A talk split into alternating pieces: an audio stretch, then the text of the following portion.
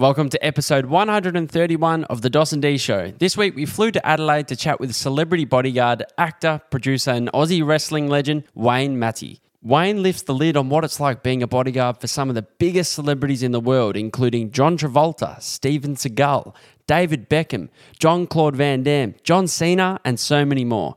You won't believe some of the stories he shares, including saving one of these names' lives and who is the nicest actor he's ever worked for. Wayne opened up about his boyhood dream turned into a reality, which was professional wrestling. Wayne's won every title you can imagine in Australia and taken on the biggest names that have come out to Australia. Plus, he shares how close he got to even signing a contract with the WWE. Wayne has spent over 15 years bodyguarding for the WWE, and for those wrestling lovers, you won't believe some of the untold backstage stories he shares about some of the biggest names in the industry. These days, you'll find Wayne either on a film set in front of the camera or producing his very own productions. Now, I'm sure you've all heard of The Rock.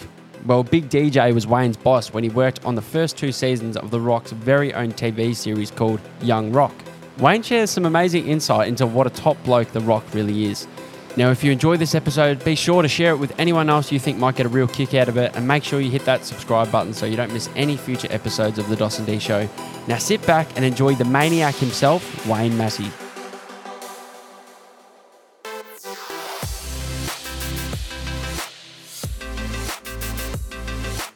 Okay, Dos, we're in the city of churches. Talking a little about a place called Heaven before, but maybe not the metaphorical one. But we're in Adelaide and we're sitting across. My background at the moment, I'm seeing championship belts, but we're sitting in front of an actor, a producer, a wrestler, I was going to say bouncer, a bodyguard. He's done it all. Wayne Mattei, welcome to the Dawson D Show. Good morning. Thanks for having me. Never been to Adelaide before, but uh, we just pulled up and it looked like we were standing at the Hollywood Hills, literally. like the, the rolling hills of Adelaide. You're in a beautiful spot, mate. You've been here all your life? Yeah, oh, I've lived in Adelaide all my life. We've lived up here for about four or five years, but yeah, we have a a visual from our house that looks like almost LA at night time when it's all lit up. It's surprising. Some of my friends have mentioned that, so we got a great view. Love it. It's, it's beautiful. So tell us, we're going to start with what you're currently doing, and we'll talk about everything across the next little bit of time. But tell us about Vigilantes and what you're doing currently. Yeah, uh, look, it's it's a film that myself and my wife wrote. We did it in less than a week, surprisingly enough. It was during COVID and that when there was not a lot happening and so on, so I didn't have a lot to do. And I sat down in front of the computer one day and I thought, I'm going to try and. Well, I tried to write another film prior to that, and it was called kayfabe. Now, that's a wrestling term, which means keeping the realism of the, the good guy, the bad guy, the heel, the face. And I started doing that, and I got really stuck. I got writer's block with it, and I just got, I just put it aside and I forgot about it. And then I don't, I can't even tell you why I started. I started writing this movie called Vigilantes, and it's it's based off a father and son's love and connection together but this little boy's absolute obsession with a reality TV show called Vigilantes. And it's basically where, you know, everyday Joe Blows get to compete on a reality TV show against these big, massive monster vigilantes in challenges, and uh, they have to try and win to get points to, to win the show. But having said that, the vigilantes have their own competition happening at the same time where if they can win the challenges and beat the other guys, they get points to where two of them at the end will fight for the Vigilante Championship title belt as well.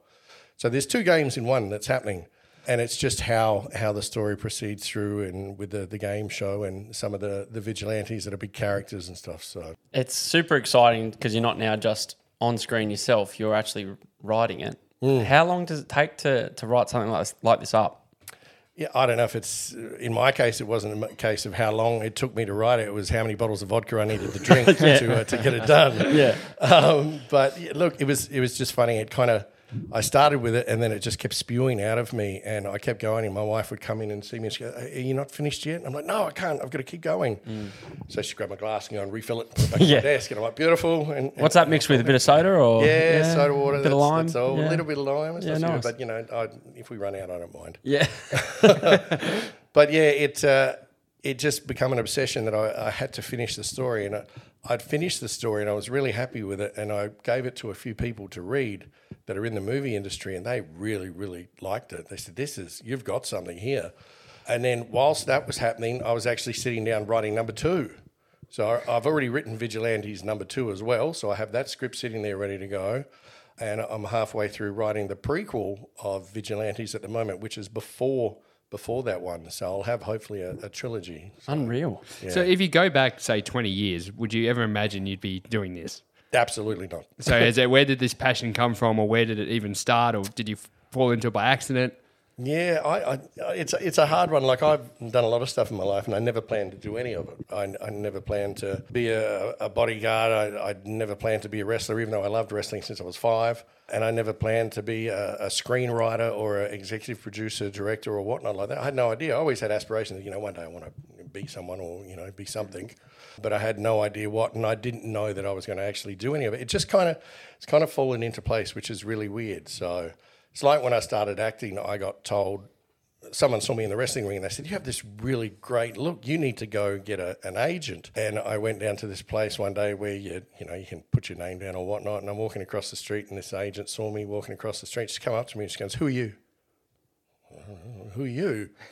She goes, oh, I'm so and so. And I said, Right. She goes, Oh, you're, are you here to sign? I said, Yeah. Before I could say anything else, she grabbed me and dragged me inside. She goes, You're mine Yeah. okay.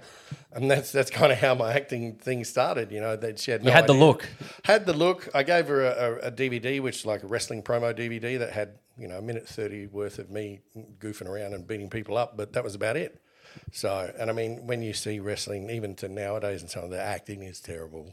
Hmm. So I was no thespian or Shakespearean sort of person whatsoever. I was just this meathead, but it seemed to work. So Well, and then obviously we, we were talking about just before, but that hat behind you, you obviously acting in, in the TV show Young Rock, written by The Rock, playing Sergeant Slaughter. Like that is pretty special.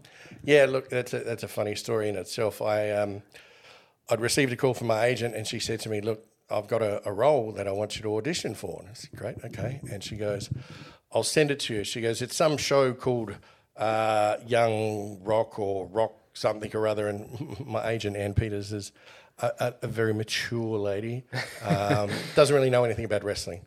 So yeah, she said, "All right, we're going to send you something." And she sent me this through, and it was a, an audition for the character Brutus Beefcake. I thought, oh, okay. I said, I'll give it a shot. At the time, I had this massive black pirate beard and I had some hair, and you know, I'm absolutely covered in tattoos. I look more like Batista than anyone else. so I've been told by like hundreds of people. I can only imagine. We were cau- we were cautious. We said we probably shouldn't say that because we've heard you that being said on other podcasts. And so you're probably a bit sick of being called Batista. Look, even Sheamus calls me Big Dave. He did it when we were in the Philippines together, and uh, every time we're in the gym, we'd take a photo and he'd be training with Big Dave, and he'd tag Batista in That's it. hilarious. Or when people had come out to help us out of the cars, he'd go, oh, "Make sure you look after Big Dave first. And I'm like, "Dude, you're the talent, not me." But yeah, so back to, to Young Rock. So I got the audition for Brutus Beefcake.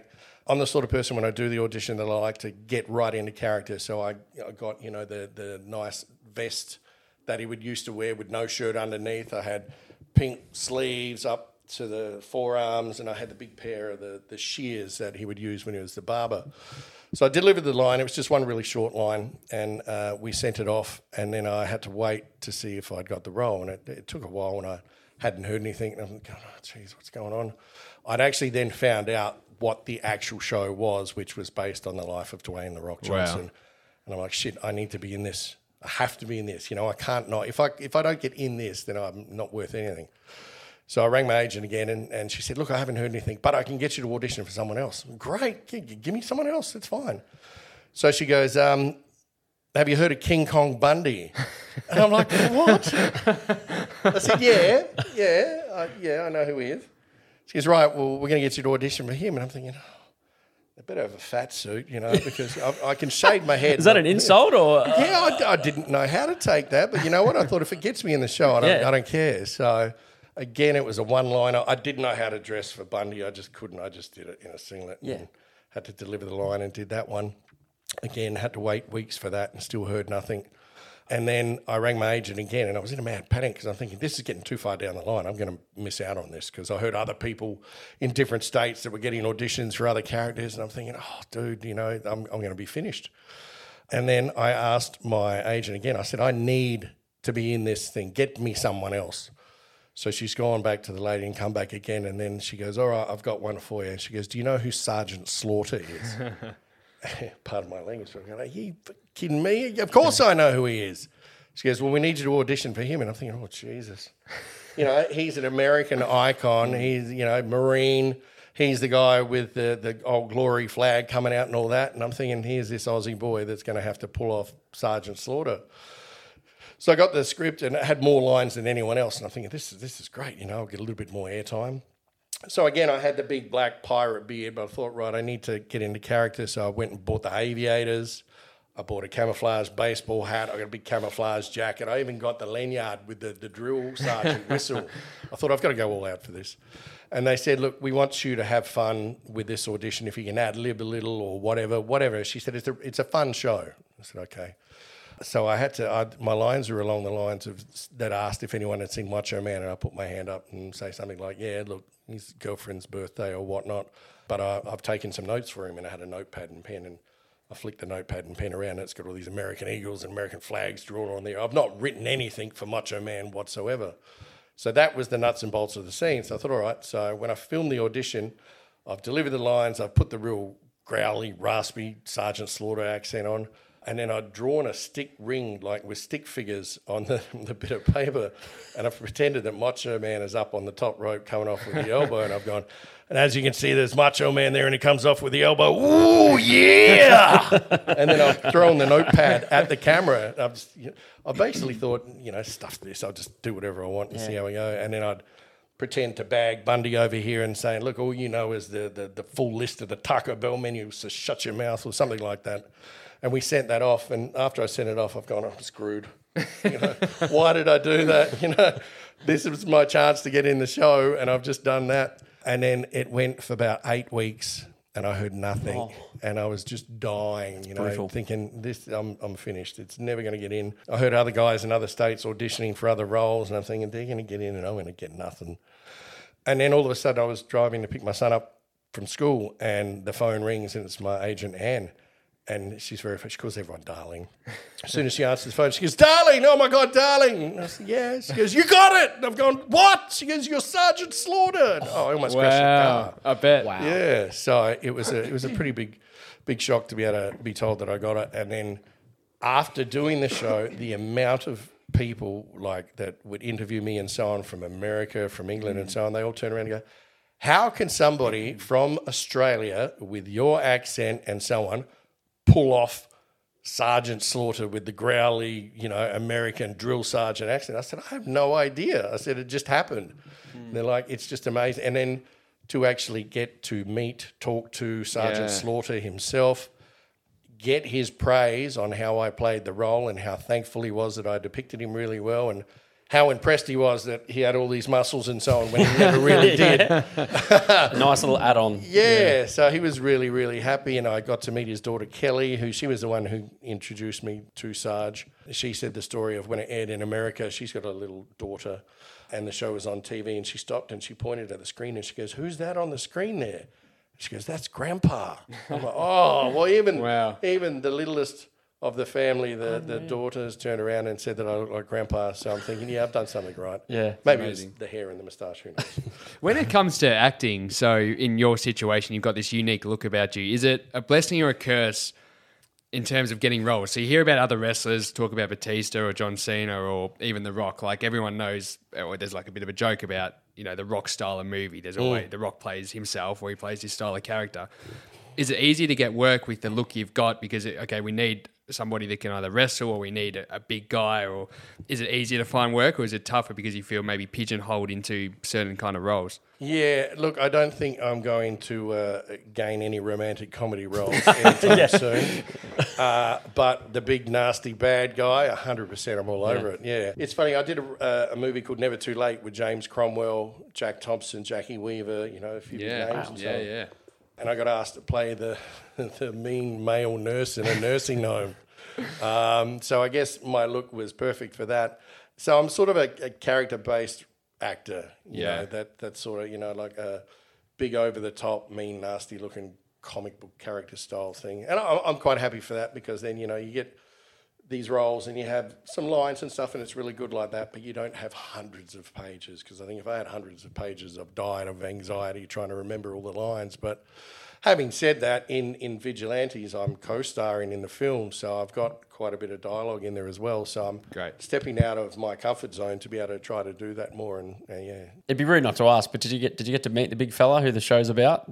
The Rock, no. We were hoping that he did come to Australia. The first time when we did season one, COVID was pretty heavily happening, and I think The Rock had just recovered from COVID. Him and his family Yeah. had COVID, so travel for him was not going to happen. And then in season two, again, we thought he was possibly going to come over, but he didn't. So, but I had a not so much an interaction, but an acknowledgement from The Rock on, on two points. Uh, at one stage on Instagram, I'd posted a picture of me outside my trailer, which had Sergeant Slaughter on there, and this was prior to going into makeup, so I had my beard and everything on like that. And I think I just said something along the lines of Sergeant Slaughter's coming for you, or something like that. The Rock actually commented on my photo Wow. and said, "Thanks for being such a badass, Sergeant Slaughter." And it's from you know the Rock with the blue tick, so it's legit. He'd commented on Yeah. it, which I hardly ever see him comment on anyone's photos. I mean, he probably does, but I don't see it. So I got that acknowledgement online on Instagram from him to start with, which for me was huge, and then it was huge. Everyone's like, "Oh my god," you know. Yeah. But uh, funny story, but not so funny story is in the season one when we were filming, when we were rehearsing the role where the big battle royal is in season one, I'd actually torn my hamstring. My foot it got caught in one of the extras' t-shirts because I had to throw a kick to his midsection, and then we're going to whip him off the rope. And the lad was a big lad, and he had a big baggy t-shirt on. My heel of my sneaker got caught in his t-shirt, and I couldn't get it out. And I'm hopping around, and he moved, and he must have moved it away that my leg went too far, and I had a grade one hamstring Oh tear no. and I couldn't walk on it. And this was, you know, we were two days out from shooting the Battle Royal. The producers were worried that they're going to have to replace me and find somebody else. I'm thinking, shit, you know, I tried so hard to get this role, and now uh, they're going to cut me. Yeah. Um, so I said, no, no, no. I said, I'll be fine. I said, just give me these two days. Across from the hotel where we were staying, there was a facility that did cryotherapy. So what that is is where you get put in this enormous fridge almost. They took it down to minus 140 degrees and left me in there for like three minutes, uh, and that helps repair and heal damage and inj- injuries that you have. So I did that for two days straight. I had that sort of treatment. Went back on set. They had a physio for me. My leg was black at that stage, all of the back, absolutely black. So she taped me up, she stretched me, she warmed me, she got me ready. I got into the ring. Chavo Guerrero, who was our wrestling coordinator on the show, said, Okay, Wayne's injured, so no one go berserk on him. Let him just do his thing and, you know, whatever happens, happens. But remember his leg. So we shot shot it. I did it. The adrenaline came through, and I didn't feel anything. You know, I couldn't feel the hamstring at all. I was going berserk and doing all sorts of stuff and all this. And then we finished and cut. And then as soon as I stepped out of the ring and tried to walk down the stairs, I'm like, oh, there, there it is. So they brought the golf buggy in. They got me on the golf buggy and transported me back to my trailer and all that. Then when I had wrapped, I'd gone back to my sister-in-law's home in Queensland where we were staying for the time being. And there was a knock at the door and they opened the door and it was one of the guys he was a runner for the production of, of young rock and he comes in he goes oh, i've got a parcel for, for wayne. And i was in the bedroom lying down. They said yeah you got to come out here there's someone from the show for you. And i'm thinking someone from the show's here? I'm thinking what have i done wrong? Oh no. I'm thinking back going have i done anything wrong? What have i done? Did i say something wrong? Have i d- told someone something? And no so i've walked down i'm like hey, going he goes this is for you. Okay I've looked at it and it was a brown bag like that that you would put a bottle in, and it said something along the lines of, uh, "Dear Wayne, thanks so much for your efforts on set. I really appreciate it." Signed DJ. So it was from from Dwayne himself. Pulled it out and it was a bottle of his Teremana tequila. how Wow. He gave me. I still have it in the in the arcade room I bet. and it was a bit of thanks from him because he knew what I'd gone through to make sure we got the scene and they didn't have to recast and do all that sort of garb. So, so even though I didn't get to meet him, he knew of me through the post and then obviously what I did on set and appreciated it and gave me that bottle. So, Unreal. That's yeah, incredible. that was good enough for me. I think. Have, have you opened that bottle? No, No, I wouldn't reckon. no, I've actually watched it diminish down a little bit uh, after time has gone down. And I keep looking. at it, Oh, oh no, it's no. number two." Oh, that's incredible. Well, we'll come sort of full circle back into where you are now, but take us back a little bit to sort of where it began for you, like in your teenage years, where you were a big guy when in the gym. You've obviously got the bodybuilding up there. Tell us a little bit about how you were growing up and how you got into yeah bodybuilding and, and wrestling. Um, well, when I was younger, my mum was single, was raising me, and then she met my dad when I was about five. So my stepdad, but I call him my dad, and he's been with me ever since. He's he, so he's he's my dad. They raised me at a young age. Uh, you know, it was hard because I was an only child, so I didn't have any brothers or sisters, and you know, it was always like on the weekends, Saturday morning, getting on the phone, you know, and it was the old ring phone like this, and hey, you home? Can I come over and play? No, no. Oh, okay. Hang up. Who's next? Uh, And do it again to try and find someone to play with. So it wasn't uh, too bad, but it was it was hard growing up to be on your own like that sort of thing. But then when I was about thirteen, I managed to get a job at a place down at Glenelg, a big amusement centre called Magic Mountain. Uh, and a big amusement place with there's video games, pinball machines, uh, bumper boats, water slides, all that. And I worked there for years, and that was basically where I grew up. I learned so much being there. You know, you'd learn about different things. There's fights. There's all sorts. There's girls. There's, there's everything. So it was a really great environment for me to be in, being an only child. So I enjoyed that. Then I moved into a amusement place in the city, and that was just working in the video arcade. And the security guys there were saying to me, you know, yeah, you should get into security. I wasn't the biggest guy. I was tall and, and skinny, but it was a definite change from when I was in school. When I was in school, I was a short little fat kid and uh, was always concerned about how I looked in my body and all that. And I'd, I'd get Just bullied. like us. Just like us. Yeah. We would have had a great triple threat back in the day. Yeah, yeah, absolutely. I used to get beat up in, in high school and primary school because being the, the short little fat kid like that, you know, there were the, the bigger dominating kids that were in school. I remember one kid once, I was sitting down at a, a desk in, I think it was biology, and I'm sitting next to this girl.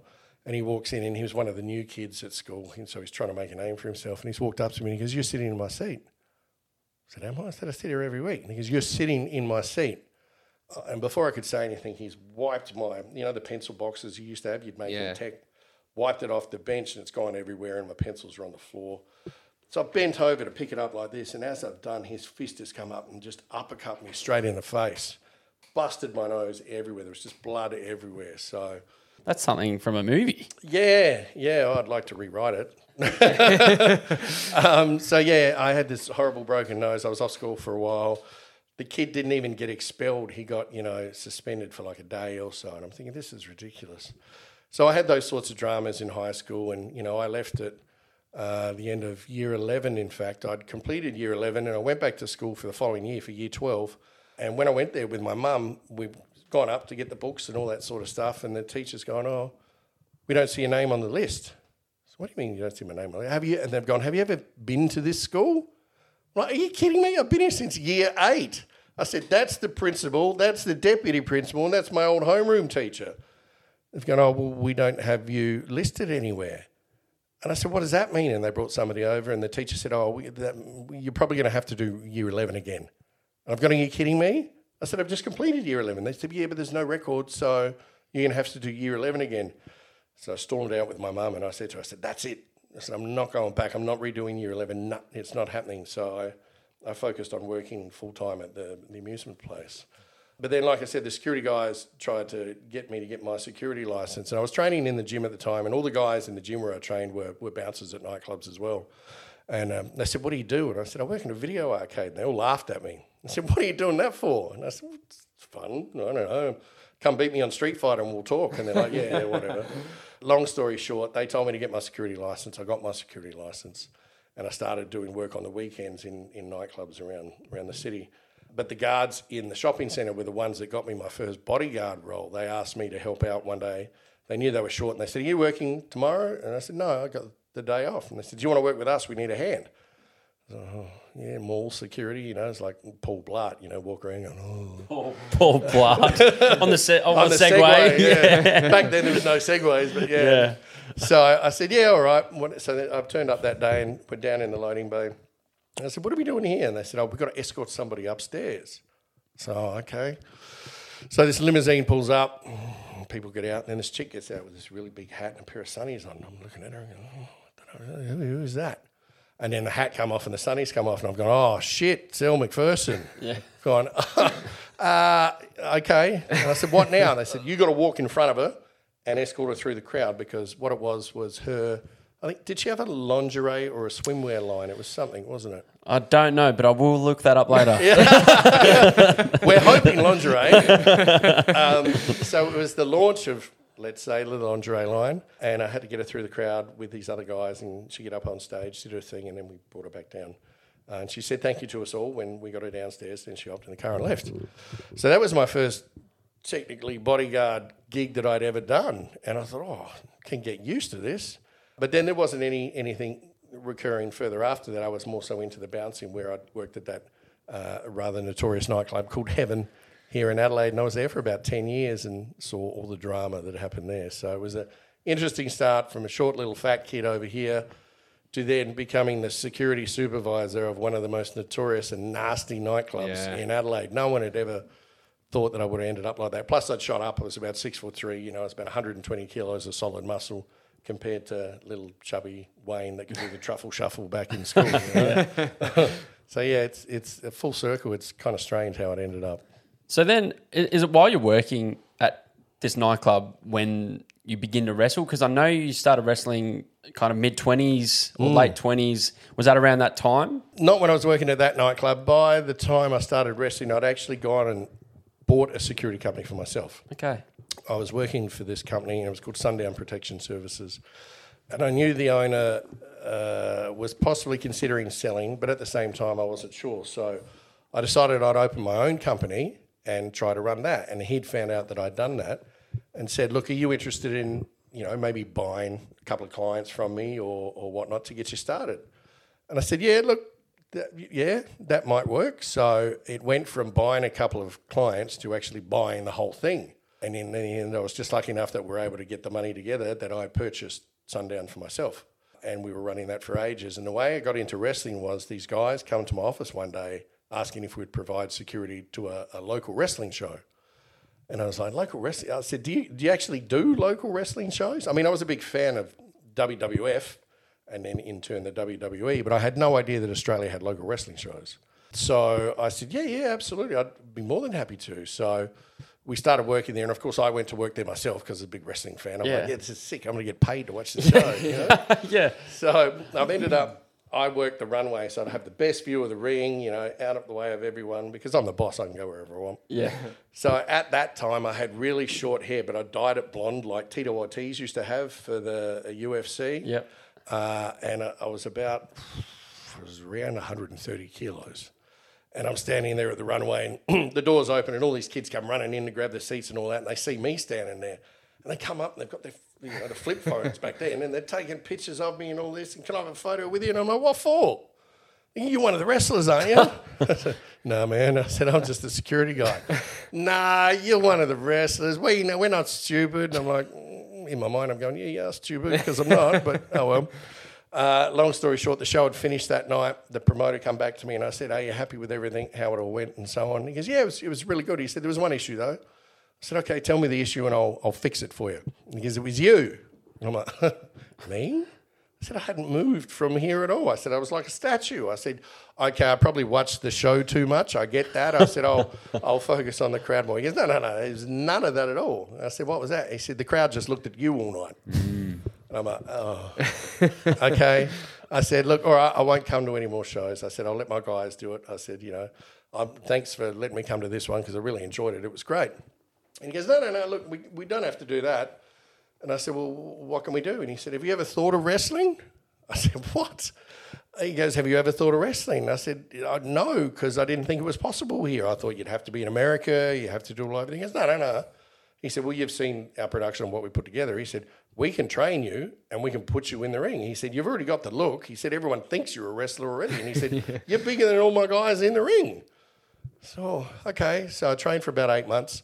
I kept working the shows and I kept doing security on the shows whilst I was training. Okay. And the way they brought me in was there was a, a, a news reporter, a Channel 10 news reporter for sports called Mark Aston. He was in the ring this night. They brought him in as a special guest and he's interviewing the heels, the bad guys. And of course, the bad guys turn on Mark and they start to beat him up in the ring and all this. And everyone's kind of going, oh, looking down at me, looking back in the ring like this. So I've done the old Hulk Hogan, ripped off my security shirt, and ran into the ring and just wiped them all out. And the whole place just went absolutely berserk. So, uh, because I think they'd been waiting for eight months for me to do That's something. so and cool. I think they'd got to a point where they've gone, you know what? He's just a security guy. Yeah. They're like, oh, But then when I ran in, everyone's going, I knew it, I knew it, you know. I've thought the whole time that it's been planned. you Yeah. know? yeah, yeah. So it was a nice way to bring me in and a good uh, debut, I think, that it was done that way. And the way m- my name come about was my, my mum was there because she knew what was going to happen. So was my dad. The next day I said, Oh, Ma, what did you reckon? And she goes, Oh, she goes, that was crazy. She goes, You ran to the ring like a bloody maniac. And I've gone, That's it. So my, my mum inadvertently gave me my name.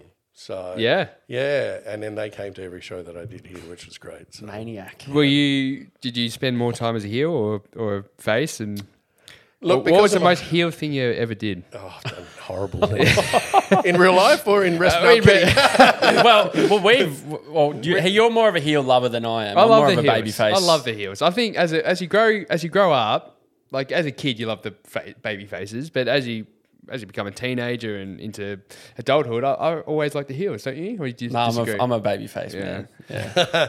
Uh, look, when I was brought in, I was a face because everyone went nuts that I'd actually was a wrestler and was brought into the ring.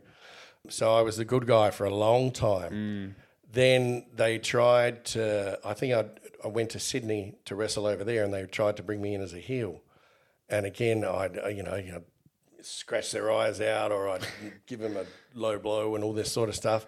But they'd still cheer me. And I'm thinking, you're a bunch of sick people if you think this is, you know, good. But then again, it was the old thing of it's called the Stone Cold syndrome. You become a tweener, Oh, which yes. means you're in between a face and a heel. So for a long time, I was a tweener. Uh, You know, I couldn't get over as a heel because I was still a face, but they kind of dug what I did as the bad guy. yeah. So then what had happened was I went to Melbourne to wrestle and I was like, I've got to I've got to be the bad guy here. They're telling me they're saying, You dude, uh, you gotta be the ultimate bad. We're gonna put you against the biggest baby face we've Yeah. got. Guy called Jack Swagger, you know, real pretty boy, blonde hair, blue eyes. He, he was in shape. Is that your man? Is that your Is man? Daniel Swagger? Daniel, yeah. I know Daniel Swagger. Oh, I said Jack Swagger, didn't I? He's WWE guy. no, Sorry, but I know Daniel. yeah, blonde hair. Yeah. Yeah, I, I went to one of those independent shows. You might have been there actually. It was in Warrnambool. I don't know if you ever went to Warrnambool and did any shows. I, I did do one big one with uh, PCW down in Warrnambool. yeah, it was PCW. Yeah. Um, but Daniel Swagger, he was the main event, and He wrestled Crackerjack, didn't Yes, he? Yeah, I was on that show Were because ya? I wrestled Tome Philippe, who was the model kid. okay, that there you come go. out. Yeah, and I yeah, that's actually one of my favourite matches because I absolutely pulverised him. Oh, And, we uh, had the best time that night. There's Yeah. great footage of my old man actually. Like we were just loving it. You know, independent wrestling is so much fun. That's you know? amazing that you were there. Like I remember that show like it was yesterday, and that's one of my favourite ones. I bring up on YouTube all the time for everyone to see, because Tone, the young kid, was he just sold everything beautifully. You know, he's not. He wasn't even half my size, and I'm throwing him around. I've superplexed him off the top rope. I ended up giving him a big tombstone pole driver, which no one really did in Australia back then. Uh, I and the crowd went oh, we, nuts. watched, we saw that yesterday, and I couldn't believe you were doing that because I thought that was an illegal. I thought I, I don't know if it was a wives' tale or what, but I heard that yeah, you had to only like a couple of guys, Undertaker and Kane, were allowed to were allowed to do that. Yeah, you had to be strong enough to be able to hold them. Yeah, it's at dangerous. the right height to be able to do it because obviously your knees take the impact before Yeah. their head even touches the ground. And then if they do it right, they tuck their head enough that it's almost like a roll. Mm. After you release them, they kind of roll and that's it. And if they have longish hair as well, it's even better because the gap between Ah, the mat yeah. and their head is covered by their hair, so you don't really see. Gotcha. So it's Yeah. a whole lot of smoke and mirrors. But yeah, I used to do it all the time. And, you know, I'd, I'd, I'd do ones where another guy would pick me up to tombstone me, but then I'd flip back and reverse him and pick him up this way and have him that way. And everyone's like, shit, how did he do that?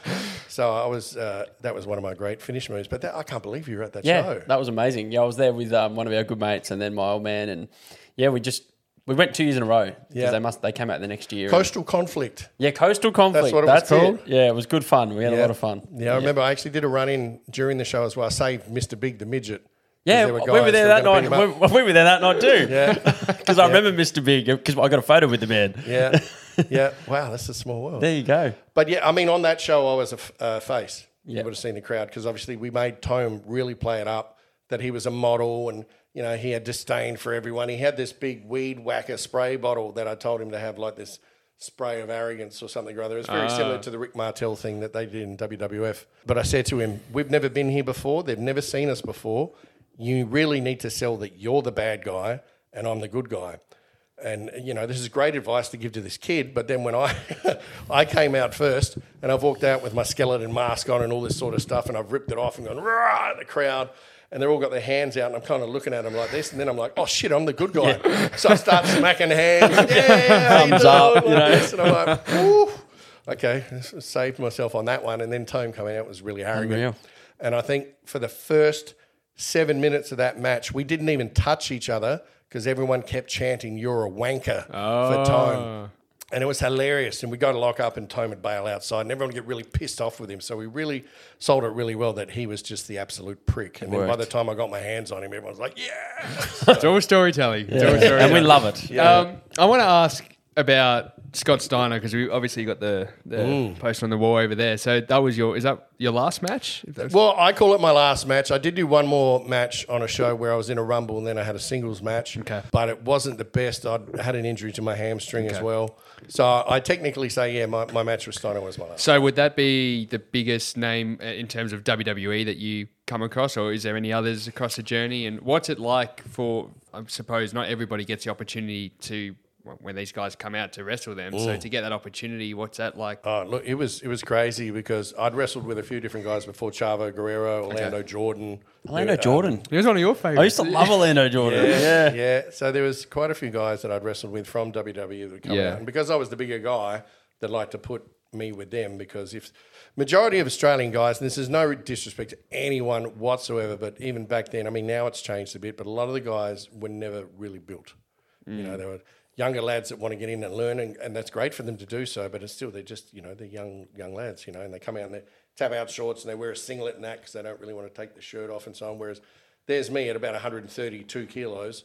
Oh, at one stage I was 142 when I wrestled in America, but this big guy that would go out there no shirt on and just you know mm. go nuts. So they would always kind of send them my way. They said to me, they said, "Oh, we've got a real big show coming up called Super Clash.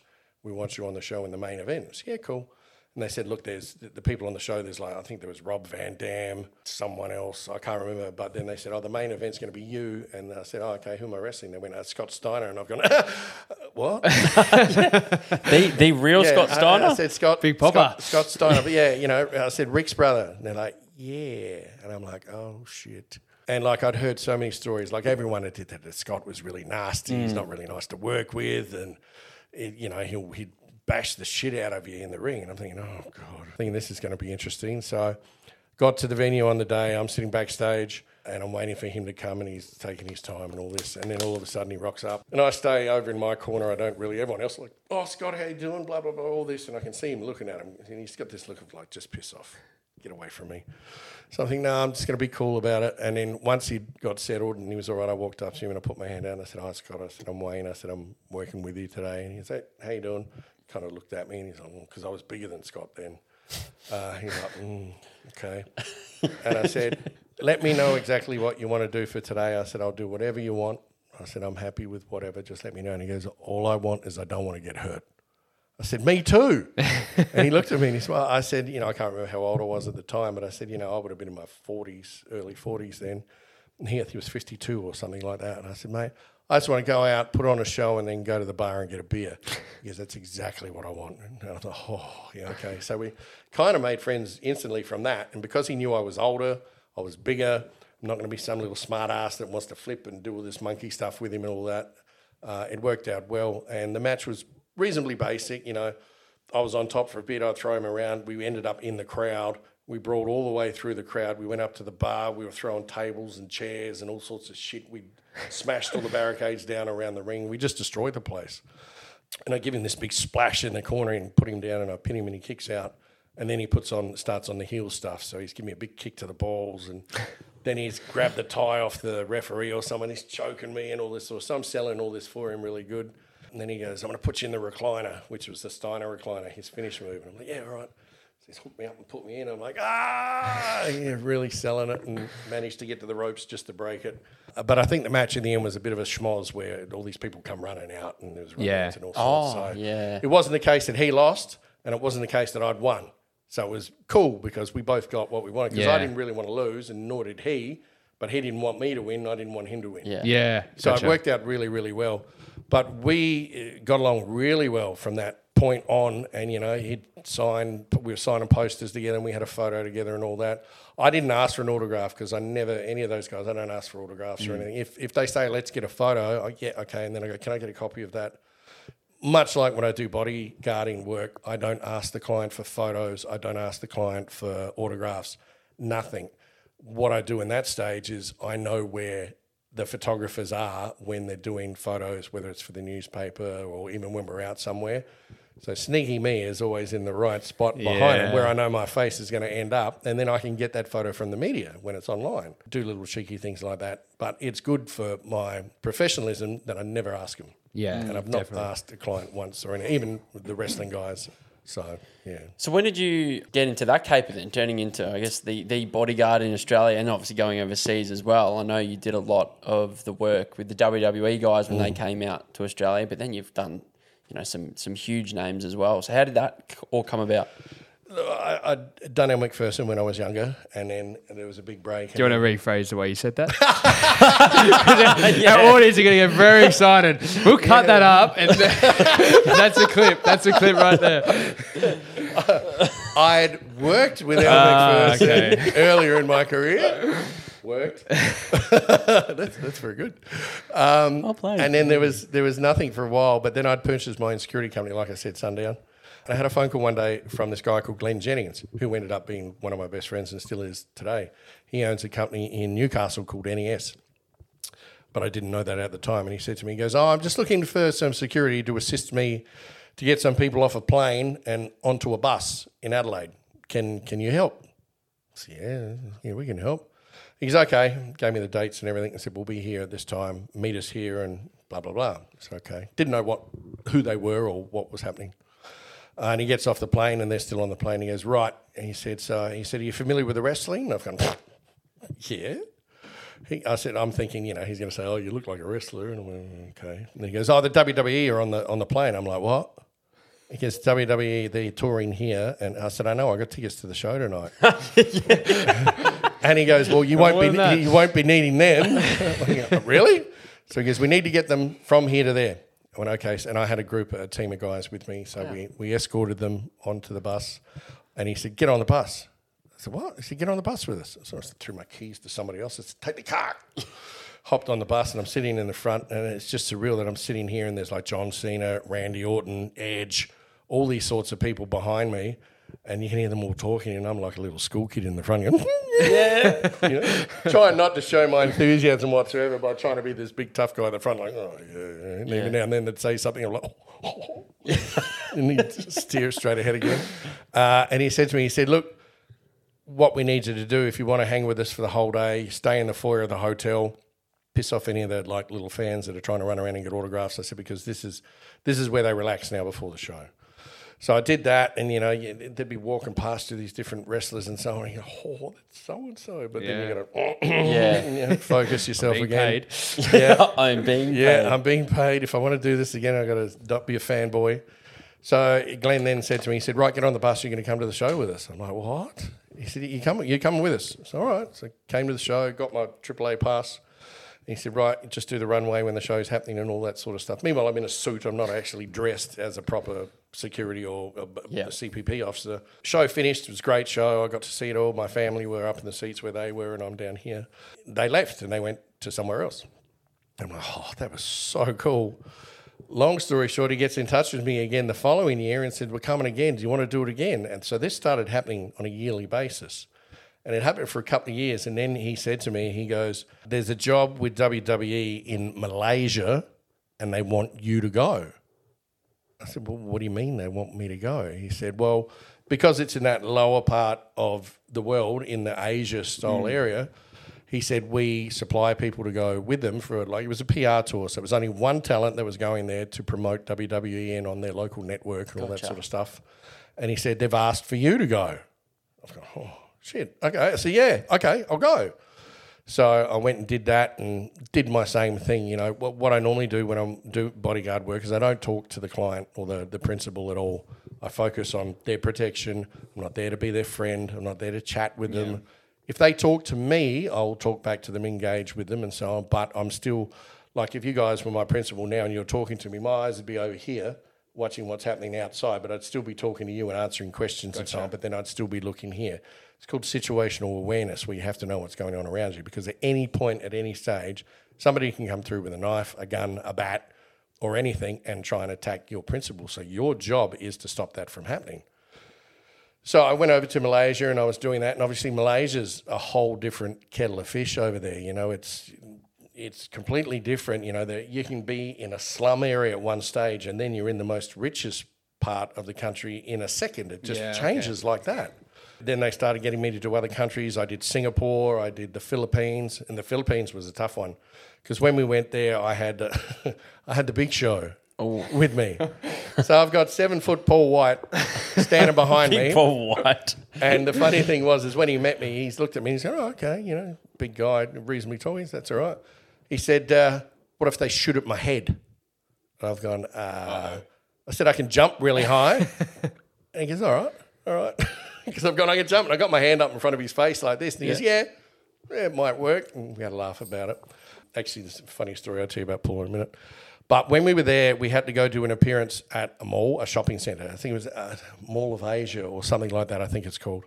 The security guys that work in the mall walk around with pump action shotguns, Oh, okay. old, shitty, rusty pump action shotguns. But I, Are we talking like, you know, in the Western kind of films, those kind of guns? the or? big. Oh, I know what you're talking about. Boom. Yep, yep. Big boys. Yeah. So th- you know, I've never seen security walk around in a shopping centre with pump action shotguns. So we walk. There's 30 of them that have surrounded us to walk Paul in and get him in to do all this thing and so on. And this is when I started to learn how serious the job was. One of the guys said to me, he goes, "Right, there's no backpacks on the stage." I've gone okay, and he said, "You know why, don't you?" I've gone, "Yeah, yeah, yeah." But then I, I went and spoke to one of my friends that was on the tour with us, who was one of the agents. I said, "Why don't we let the backpacks on?" He said, "Because it could be a bomb." Mm. I said, shit. Yeah. Okay. You're right. He said, that's why no backpacks. He said, because they can come up with the backpack. What they do is they take it off, put it next to the table, get their item signed, have the picture with the talent. They walk off and they leave the bag there. And then all of a sudden the bag, bang. And then your mm. talent, your, your principal's dead and so are you. So that was a real interesting introduction to the, the seriousness, especially when you go overseas, of how things have to be done. Mm. So yeah, we did the no backpacks. I was really conscious of that. I was conscious of the guys around with all the guns and all this sort of stuff, and having Paul as well. He's just massive, you know. So it made it twice as hard to to protect him. But we got the job done, and they they were really happy with it because obviously I kept doing the work, and you know I've been with them for about twenty five years now. Yeah, wow. Two funny points with Paul is never get in a lift with him. never. We get into this lift in the Philippines. We walk in, and then all these businessmen come in. So all these businessmen are here. and there's me, and then there's Paul. And they walk in, and they don't say. They make they make a noise. They don't even say anything. They walked in, they looked, and they went, "Oh," and we're just looking at them like, "How you doing?" Lift shuts, door goes up. We start traveling up the, the building. All of a sudden, and I've just looked at him and he starts laughing. And I'm like, Are you kidding me? He goes, Wayne. I said, Don't Wayne me. I said, That was a giant fart. I said, That's not me. And all these businessmen are still there like this. Stone oh, faced. Not moving, nothing. The lift opens and I, I've never seen them move so fast. They just bail out. And then oh. me, him, my friend Chris, who worked for WWE, oh. we've just lost it and just are crying. I feel like I could smell it from here. Yeah, the big show. 500 pound fart. Oh, you know, my that's how big he is. Can you imagine the the the, in, the, the, exit of gas? That's a, that's a wind. brutal. impact. If anyone lit a match in that lift, we'd be finished. so, so that was one funny thing with Paul. The second thing he told us, he told me this story about when WCW used to be filmed at Disneyland. Mm. They used to film there.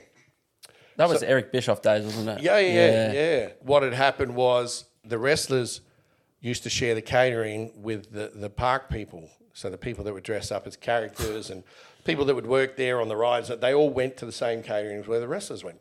So Paul's sitting there one day having something to eat, and he's got all the boys around him and all this, and then in walks Snow White. And they all stop and they look, they're like, oh, Snow White. Paul's gone, just leave it to the big boys, shall we?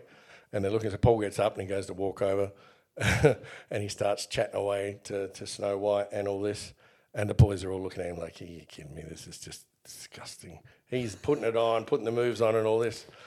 Long story short, he ends up in a boiler room with Snow White. Wow, we. Not going to go into detail, No. but You yeah. can off air with us. We'd love to hear that. And then for the whole rest of the trip that we had, there were all Snow White comments through the whole tour. done, It was big man. Do you have to wait outside? Like, as when he you- was with Snow White? Yeah. I'm glad I wasn't there. Oh, oh, right. You went. I oh, wasn't, gotcha. I wasn't oh, there gotcha, for gotcha, Snow gotcha. White. No, thank God. Wow. I was there for the more horrendous hazmat suit fart than anything else. So, in terms of like you've worked with even outside of WWE, so we've we've got David Beckham, Steven Seagal, um, John Travolta.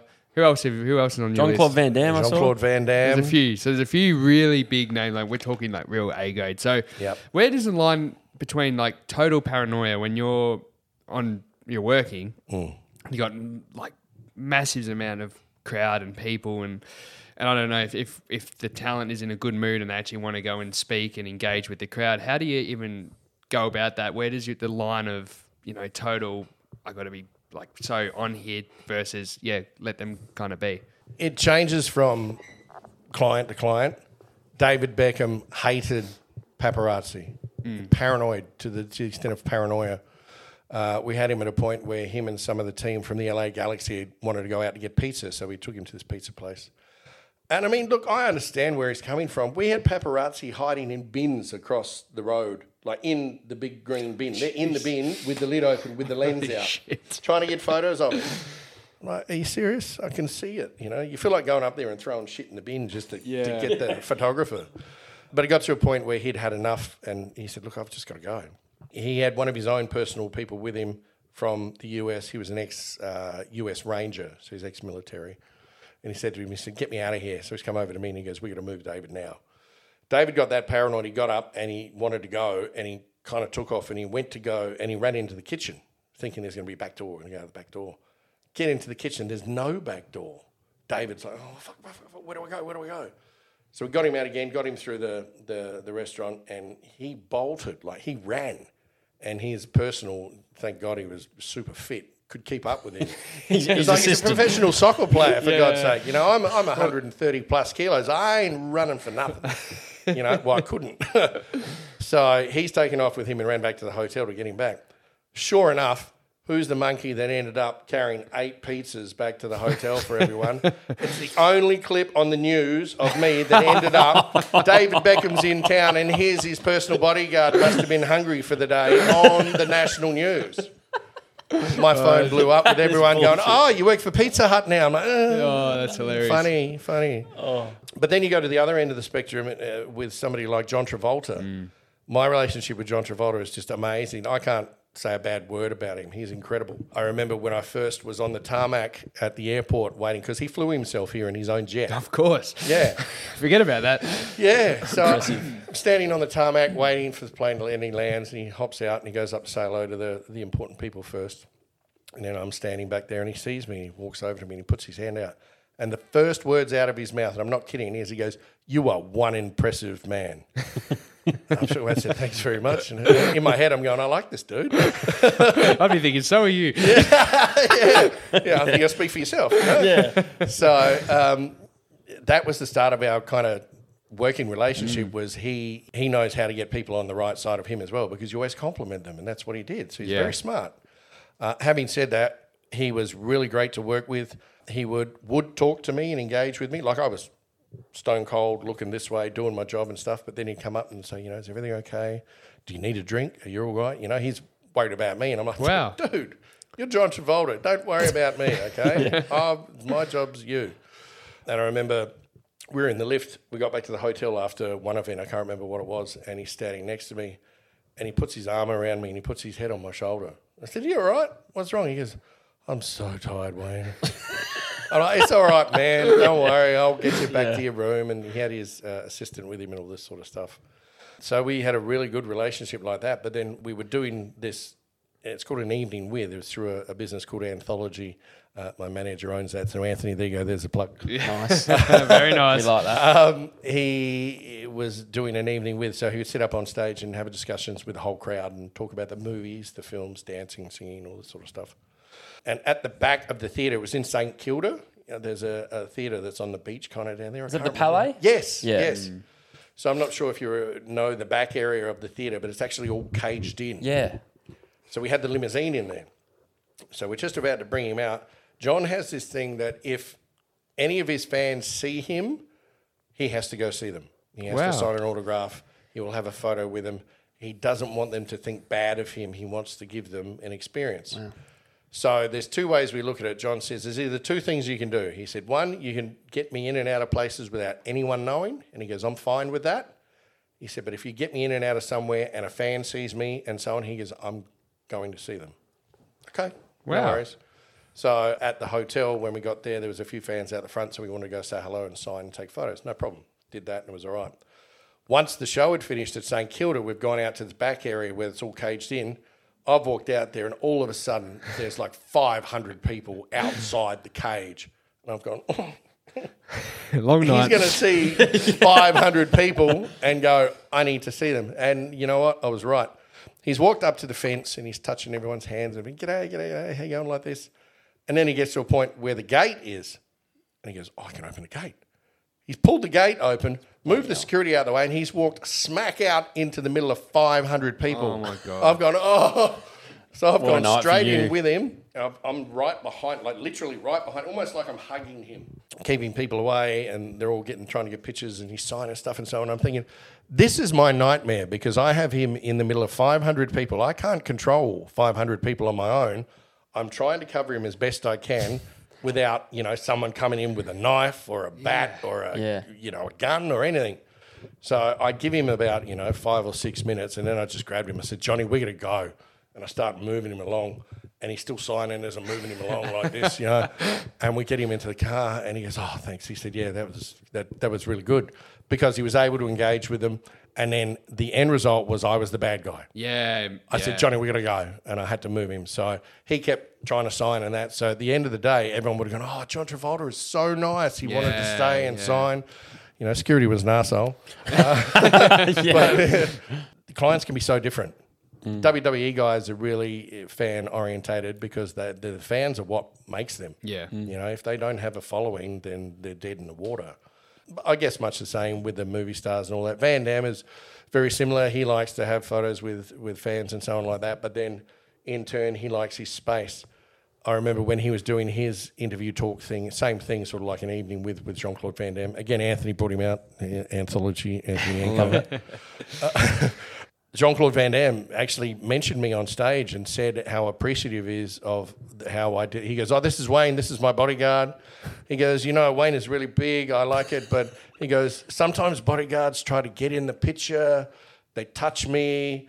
They do this. They do that." He goes, "Wayne isn't like that." He goes, "He's big, but you don't know he's there." And he said, "I really appreciate that sort of." and you know, for Good me, uh, Van Damme was my idol as a kid. Yeah. Van Damme was everything to me. My, my room had Van Damme posters. I'd bought every Blitz magazine that came out with him on the front. I didn't read the book. I tore the front cover off and I put it in a frame and I put it on the wall. And he cares about kickboxing. Didn't give a shit. But I put his picture everywhere. So when they said, you got to look after him, I'm like, are you serious? Funny thing was, is that, you know, I thought Van Damme, big dude, massive dude, can do all this. When I met him, he's only a little short fella. Mm. But he could still kick his foot up over my head, you know? Yeah. he did it at one stage as a demo, and he's gone, "Poof," and I've gone, oh wow. So it was pretty cool, and even Steven Seagal meeting him, man, he is an intense dude, I bet. and it doesn't shut off. He is intensity 100 percent the whole time. I met him at the VIP entrance to the Sydney airport, and uh, there was me, uh, my publicist, and Anthony, and a few others. And uh, he walks up to me and he goes, "I guess you're my security." I said, "Yes, sir." He goes, "What are, what are you carrying?" I'm like, uh, "Nothing." He goes, "What do you mean you're unarmed?" I said, "Yeah." He goes, "Why?" I said, well, "We're not allowed to carry a weapon to protect life here in Australia." He goes, hmm. He just gives me that cigar look, and I'm like. Oh god. And he goes, What are you going to do if someone shoots at me? I've gone, Get in the way. he goes, Good answer. Like, oh, you pass it down. okay, beautiful. And he shook my hand, and then, you know, I actually got along with Steven really well. I still talk to Steven to this day. Oh, cool. I text him, you know, happy birthday, Merry Christmas, all that Nice. sort of stuff, and get a response back from him, Oh, which is good. good. So, I've kept that relationship with him. I'm really good friends with John Travolta's assistant. So passing messages to and from between. And Anthony, my manager, Anthony Yanko, uh, he's really good friends, really good friends with John Travolta. So Lovely. they chat all the time, which is great. So it's nice to have those sorts of relationships with those sorts of people. But Of course. I don't overdo it. Mm. And you don't try and push yourself onto them. Even with the WWE, for years I worked with them. And then all of a sudden, one of them, I can't remember who it was, uh, might have been Sheamus, turned around and said to me, he goes, Do you wrestle? I said, uh, Yeah. He goes, Why didn't you say anything? I said, Because my job here is to protect you guys. It's not for me to market myself to try and get in the E." WWE. Ho- hoping that they might tell Vince, and then Vince might, you know, go, yeah. who's this Australian? Yeah. get him, get him coming over. I know. I mean, look, I, I had discussions with WWE in my late 20s. There was a guy called Ty Bailey, and I was talking to him, and we are almost at the point of me signing a contract Wow. with them. And it was Christmas time, and Ty turned around and said, Look, nothing's going to happen now between now and Christmas and so on. He said, So, look, we're going to revisit it in the new year, and we'll get it done. I said, yeah, no worries. So I didn't hear anything from Ty, and then I ended up ringing, and I said, "Oh, I want to talk to Ty Bailey, please," and so on. They said, "Oh, unfortunately, Ty doesn't work here anymore." Of ah. course. Yeah. I found out that Ty had got fired. So there was a new guy called Canyon, Canyon Ceman. You're laughing. I'm not. no, anyway. So anyway, he, he was a ex-pro volleyballer that was in charge of talent relations. And I rang him and I spoke to him and he'd seen my stuff and all that sort of thing. And he goes, "You're in your mid to mid to late sort of twenties." I said, "Yeah, that's right." He goes, "That's too old." I said, "Sorry." He goes, "That's it's too old. We we were looking for people that are 18, 19 that will have longevity on camera and so on." I said, "Really?" I said, "I was at the point of almost signing with Ty. They've seen all my stuff." And he goes, "No, sorry." Gosh. And then we were on tour again one year, and John Laurinaitis, who was then in charge of talent relations, they were having tryouts, and he'd seen me earlier on. And when the tryouts were happening, I was off site. I think I was with Kofi doing a, a meet and greet somewhere, and I've come back in, and I'm in catering, eating, and again, I think it might have been Sheamus that come in. And he goes, Wayne. I said, What? He goes, Johnny wants you at the ring now. I said, Why? And he goes, He's pissed. Get there now. And I'm thinking, Oh, what have I done? So I've ran out there, and he goes, he pulls out this folder and he goes, Is that you? I said, uh, Yeah. He said, You're listed here for a tryout. Why are you not in the ring? I said, Well, well, no one told me. And I said, I was out doing my job with Kofi. And he goes, Oh, he shuts the folder and then goes back to doing it. So there was two opportunities for me. Wow. Yeah, that I could have possibly gotten in there. But then, as discussed in my, my chat with Ryback and his um, podcast, he said, You probably never would have ended up doing what you've been doing or ended up where you are now if you had been signed with the WWE. Mm. Um, and I said, You know what? You, you're probably right. So, you know, there's, there's good and bad in all of it. And I think from the damage that's happened to my body in the 15 years that I've wrestled independently, I can only imagine what I would have done mm. professionally considering their schedule, which is back to back to back. to Yeah. back. So, One final question uh, along the security side of things, because I, I just can't imagine when you're dealing with people of this such high caliber, there's obviously danger potentially at every corner, every Mm. every moment. So do you your mindset must just be do you even what do you even think about what could go wrong for you personally or is it just doesn't even cross your mind? Uh, I think if I thought about it, I'd be completely different to what I am when I'm on the job. From the fact that, yeah, you're right. When you sit down and you think about it, I could die at any stage because I'm protecting this person. I have to get in the way of anything that is going to affect their well-being. Mm. You know, whether it is a bomb, a gun, a knife, somebody wanting to attack them, all these sorts of things. I'm the person. I'm hired to get in the way of that, Yeah. so the principal does not get hurt. So, yeah, I never really put that thought into my head while I was working. I tried to not think about it because you know, you know, I had you know a wife and my son at home. Sure. my two sons, in fact, at home. That of course I want to come home to. So yeah, I don't think I let that creep into my mind at all. It was more of an instinct thing for me when I was at work. That at the end of the, like I'm super protective of my family. You know, and we mentioned earlier on off camera that you know I spent four and a half years fighting for the custody of my youngest son. Mm. That's the sort of guy I am protection wise, and that transpires into my work as well.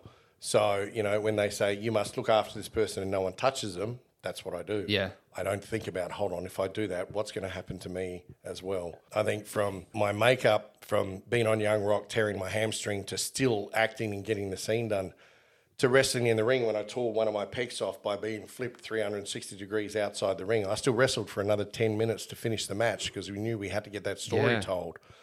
I'm the sort of person that, you know, if something happens, I'll get the job done regardless of what the outcome will be. And that, I guess, transfers into my bodyguard work as well. It's very selfless. Mm.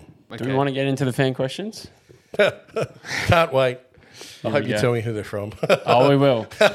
Should we go with that one? The first, that first Yeah, one. get, go start with that one. So the question is this. So I'll say who it's from after the question. okay. See if Wayne can guess. Okay. So ask Wayne if he is still upset that his little brother Craven beat him for both belts in 2010. who, who would have who would have wrote this? Uh, Luke.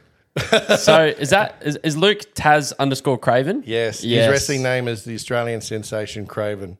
Okay. And yes, he did beat me, and he took the belts in a match, one of the big shows in Perth, and he even slammed me as well. He's the only person that slammed me as well. wow. So yeah, thanks, Luke. He also he also sent us the full match that we watched. So of That was course the he match. did. Yeah. He- Lu- Luke is basically like my little brother, my surrogate little brother. He's been like that. I've known him for years, Yep. and that's how our relationship is. So love it. when I had to job for him, I was like, oh, okay.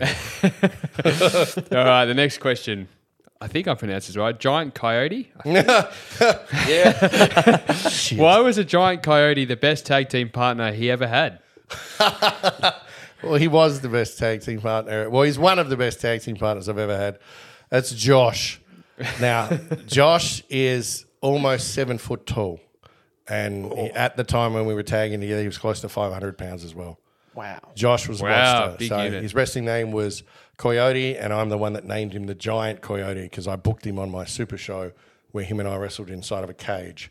Later on down the track, we created a wrestling group which caused chaos through Australia and everywhere called the Bullet Click. And it was really legitimate heat that we got with what we created because we used the first name of a big wrestling faction in Japanese wrestling called the Bullet Club.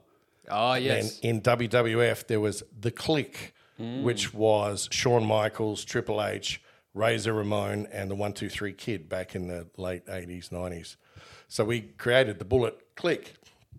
And we basically played it off as that we didn't give a shit what anyone said. If the fans tried to give us heat online, we'd bag them back to no end. These We'd are my them. favorite ones. Factions, yeah. We just used to just have no regard for anyone. And even when someone would do an interview, we'd do it in character. So that, you know, they'd ask the question and you'd be like, What sort of a question is that, you idiot? Huh? Stand up and I'll smack the yellow off your teeth. Let's see how funny that is. And they're like, Oh. Gee, actually, geez, that, got to me. That was a bit scared then. Oh, Out. Wow, we. So we kept that character and we ended up building the faction that big that we had wrestlers from every state of Australia. We ended up having wrestlers from England. We had wrestlers in America. We had them from all over the world wanting to join us in this faction. That's so cool. It was huge. We sold so much merchandise. It was ridiculous. It was just massively over. I think I think the Bullet Click fa- uh, Facebook page is still up, which would have videos and so Yeah, on there cool. where you can see. Yeah, but to see me and Josh tag teaming against other, pe- it was just like they were like having the worst Yeah. nightmare. Ali Shula. So what is the craziest experience you've ever had while bodyguarding? Uh, I'm sure there's a lot. Yeah. yeah, there is a lot. I think probably the craziest one was with David Beckham when he was with LA Galaxy. they were coming out of an event and they had to hop on this tour bus. And we're walking them out and I'm shadowing David. And this guy comes out of nowhere trying to get to David to touch, ah, David, David, David, this sort of thing. And the guy had really sharp fingernails. And he's trying to touch him and get like this. And I'm getting in between him and so on. And he just clawed me all down the side of my face, like literally cut me open. The nails were this sharp. So I'd hate to think if that was directed at David or the guy was just a super fan of David's or or what I don't know. But these nails he had were just brutal, and I wore it because that's that was my job. I had to do it. So that was probably one of the least fun experiences that I Yeah, I had. bet. Crazy. So this one's a good question too from Garney Studios. And any near death experiences? Well, he's obviously given us the, the lift with Well, Paul White. yeah, yeah, that's the one I was going to go with. Actually, that's So you like- could this could be bodyguarding, this could be wrestling, but yeah, any near death Or, or, or at the uh, well, at Heaven nightclub, who Yeah. knows? You know, Yeah, uh, well, yeah, the, the, the gassing was a, a terrible event with Paul. So No, no, I, I don't really think so. I haven't had anything that's that brutal work wise where I've had to face, you know, a weapon or or anything such as that. But you know, a lot of the times when you go overseas, there are scary moments because you're in a different country, and Yeah. when you can't express yourself or talk to the people about what you need and what you want done, and they kind of look at you in a blank look because they don't understand English, it makes it really hard. So I think not any sort of near death experiences, but I think the Philippines was probably one of the toughest places I had to work for. The, at that time, the regime was too, is that I think the guy running the Philippines had a zero tolerance on drugs. Yep. I think from what I remember. And what it was was if you were a drug dealer you're a known drug dealer, you could get shot on the spot, dead. And then all you had to say was that was a drug dealer and it was acceptable. Oh my god. This is the way this guy had set it up. So it was Holy shit. it was a bit frightening at that time to be there uh, in in that time doing protection work, but you know, we didn't get bothered. We were lucky. So, yeah. Well, I've got one final question. I don't know if you've got one, but No, I'll- I'm going to leave this. uh, so well, I just wanted to dispel a myth because this is something that's crept into your, our, our friendship. Obviously, we're no, we're nowhere near pro wrestlers, No. but uh, we heard this rumor a, a few years ago, and we've been doing it ever since in our friendship group. That yes, when you shake great. hands, uh, when two wrestlers shake hands, they give it the almost a limp kind of floppy fish handshake, and that's their secret code to say, "I'm a wrestler, you're a wrestler, we're both wrestlers." Because if I met a wrestler, like I'll try and prove that I can break your hand. Break the hand. Yeah. Well, I- I hope the- that I and the rumor our was handshake something, People yeah. walk around backstage in like places like WWE and they just give the dead fish handshake to each other. Is that true or is that a load of bullshit? Uh, I I haven't really paid attention to it, to be honest. you Might be know? Just been bullshit. squeezing everyone's So, hands. so now, sorry, so now every time we shake each other's hands, it's that, which is ridiculous. well, see, I've got, I don't know if you can see that scar on my hand there. I had Oh, that wow. whole Yeah, hand yeah. completely rebuilt. So my handshake is probably the wet fish handshake every 24-7. So, yeah, I, I guess I'd inadvertently fallen into that club myself of that uh, handshake than anything else. Yeah, no. I, Maybe not. I'm going to have to sit back and think about that now a bit. I mean, my handshake with Paul White was his fingers come up halfway up my forearm. You know, so that, it's a bit different when, when you have that sort of guy shake your hands. No, I don't know. I can't can't give you a definitive No, answer that's on okay. that one. That's okay. So I guess for our listeners, where can they find you and and you know watch some of your stuff? I know you've got Vigilantes that's coming up soon. Yep. Um, but your previous work, you know, on the camera, uh, website, social media, where can they find you? Yeah, uh, I have a, a fan page on Facebook called Wayne the Maniac Mattei. Instagram is just Wayne underscore Mattei. That has a lot of my stuff, and I'm more more active on Instagram than than most. I have a web page as well, www.waynemattei.com.au. That has a lot of stuff on there in regards to what movies or TV shows I'm doing and so on. They're probably the main ones. I'm not a big big fan of Twitter. Yeah. and I think a lot of people you know, sort of like you know Twitter is just trash. No one goes on there anymore anyway. I, I don't know. Have to ask Elon Yeah. about that. See what he thinks. To be honest, they're they're the main. I think my Instagram is probably the most main one, and then we have Mattei Motion Pictures on Instagram as well, which will show a lot of the vigilante stuff that's coming up and what we're doing and so on. So.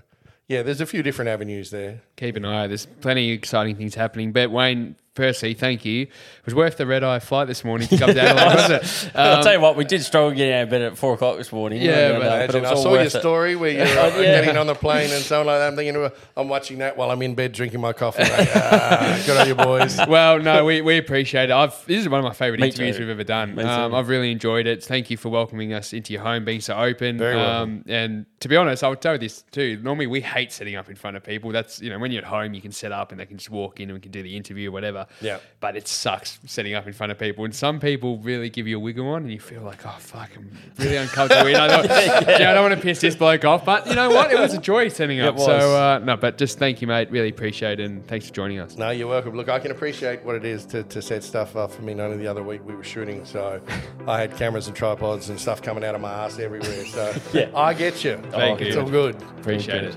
Maybe we can. You can give us a choke slam or something later. You know. Hey, always open for a choke slam. You know, we can do it in the pool if you want. It's up to Go on, you. Josh. Go on, Josh. Up you get. Ah, My body's. A, oh. Thanks, Thanks, Wayne. Wayne. No, thank you.